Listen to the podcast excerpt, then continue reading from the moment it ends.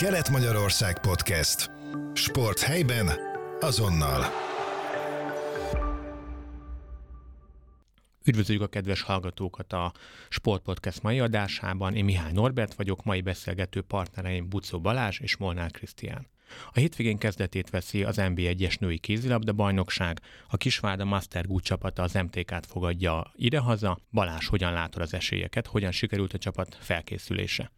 Mielőtt rátérnék a mérkőzésre, előtte azért annyit el kell mondani, hogy ugye új edzővel vág neki a bajnokságnak a Kisvárda, Fehérvárról érkezett Józsa Krisztián, emellett nyáron elég nagy volt a mozgás, kilencen távoztak, főleg légiósok, és az érkezők között rengeteg fiatal találunk, három darab játékos érkezett a Nekáról, volt, aki a Debrecen U19-es csapatából érkezett, és a két légiós is csatlakozott a kerethez, egy fiatal feltörekvő szlovén irányító, valamint egy jó korban, tehát 26 éves korban lévő japán irányító, akinek azért más ez a kézilabda kultúra. Bártan kijelenthető, hogy a NECA után ez lesz a idénybe a legfiatalabb csapat.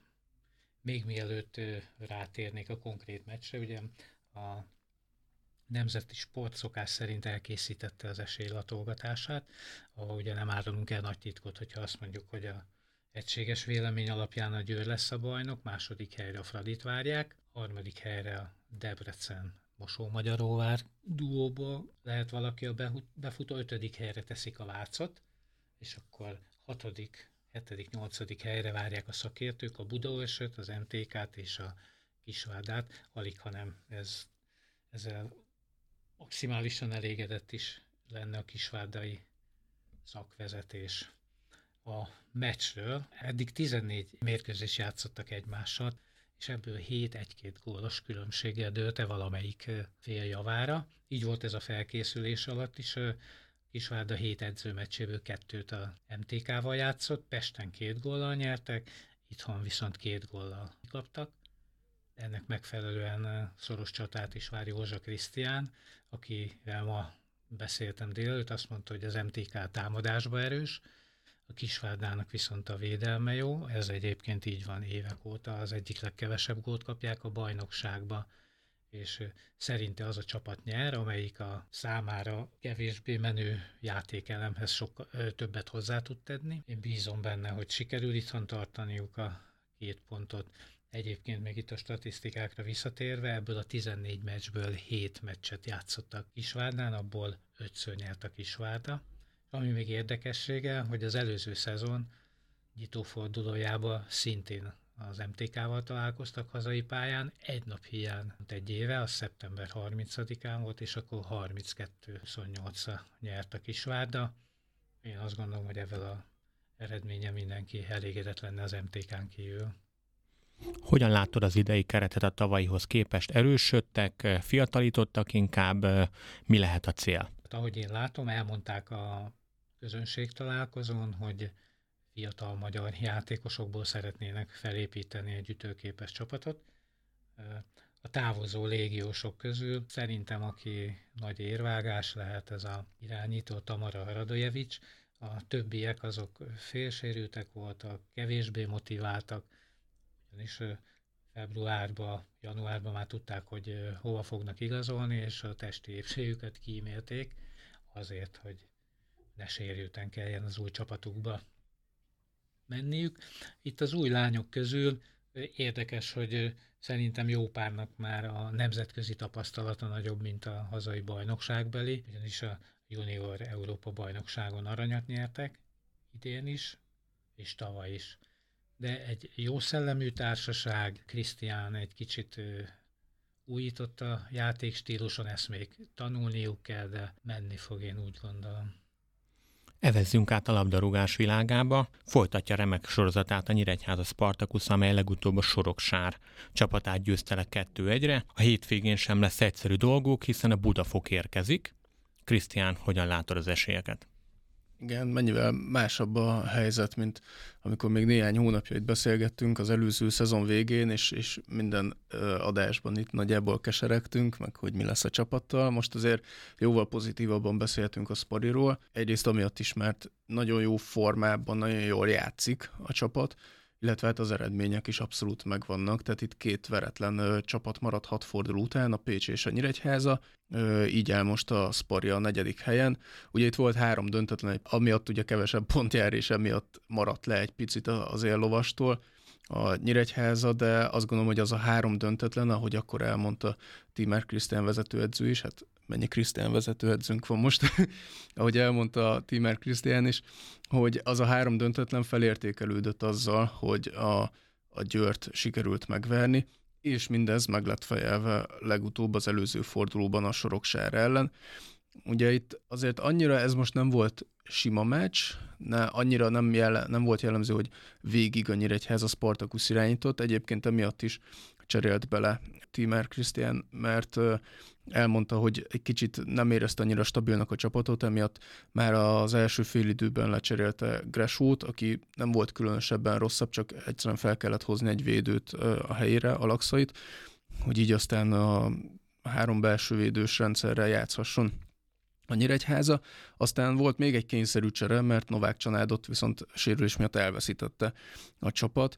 Azért ez mindig nagy érvágás, mert Novák, ha ebben a szezonban még csak egy gólt szerzett ugyan, de nagyon meghatározó ember a csapatnak. Úgyhogy helyette majd ezen a hétvégén valószínűleg Mikey Ramos kap lehetőséget. És hogy mi várható a Budafok ellen? Hát egy nagy rangadó, mert a Budafok a második helyen áll. Itt az előző szezonban még csak tizedik lett a Budafok, viszont a Magyar Kupában döntőzött és most nagyon úgy tűnik, hogy inkább azt a magyar kupás formáját hozza ebben az idényben.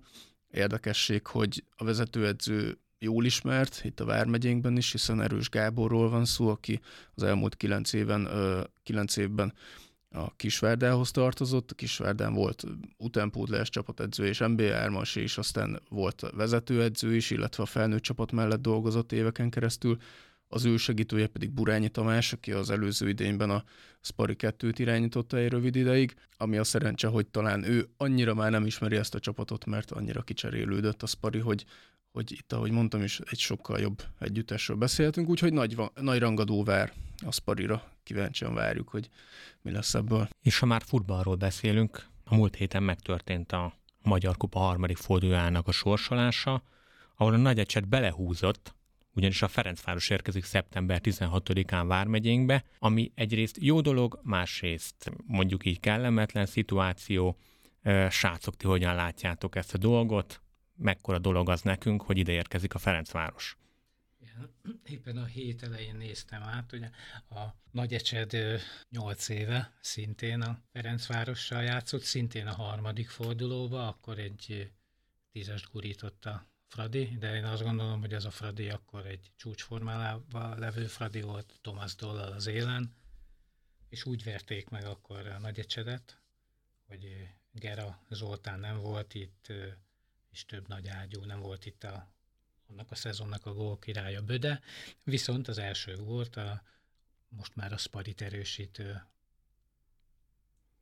nagy, Nagy Dominik rúgta volt, meg Busai Attila is rúgott négy gólt, aki ugye most az osztály harmadosztályban próbálkozik. Azon a meccsen 3000 néző volt, szerintem most is sokan lesznek, és a legújabb hírek szerint addigra a rendben lesz a nagy ecsediek pálya, úgyhogy hazai katlamba tudja majd fogadni a Fradit. Én azt gondolom, hogy vérmös reményei nem lehetnek a nagy ecsednek, igazi futballünnep lesz, biztos vagyok benne, hogy ők örülnek annak, hogy egy nagy ágyút fogtak ki.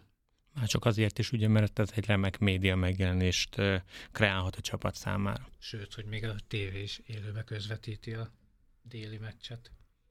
Hát, ami még érdekesség, hogy a Fradiban már akkor is ott volt például Krisztel Ramirez, aki mondjuk ezen a meccsen is akár pályára is léphet, de lehet, hogy ő is pont az a játékos lesz, aki majd kihagyja ezt a mérkőzést, mert úgy gondolja a Fradi, hogy lehetőséget biztosíthat azoknak, akik kevesebb lehetőséget kaptak, illetve hát a nagy ecsednél is vannak olyan játékosok, akik 2015-ben is játszottak, ilyen például Ladányi, Somjai, Bujáki, Marinász, Nyíregyházi, úgyhogy úgyhogy lesznek olyanok, akiknek már ismerős lehet ez a közeg.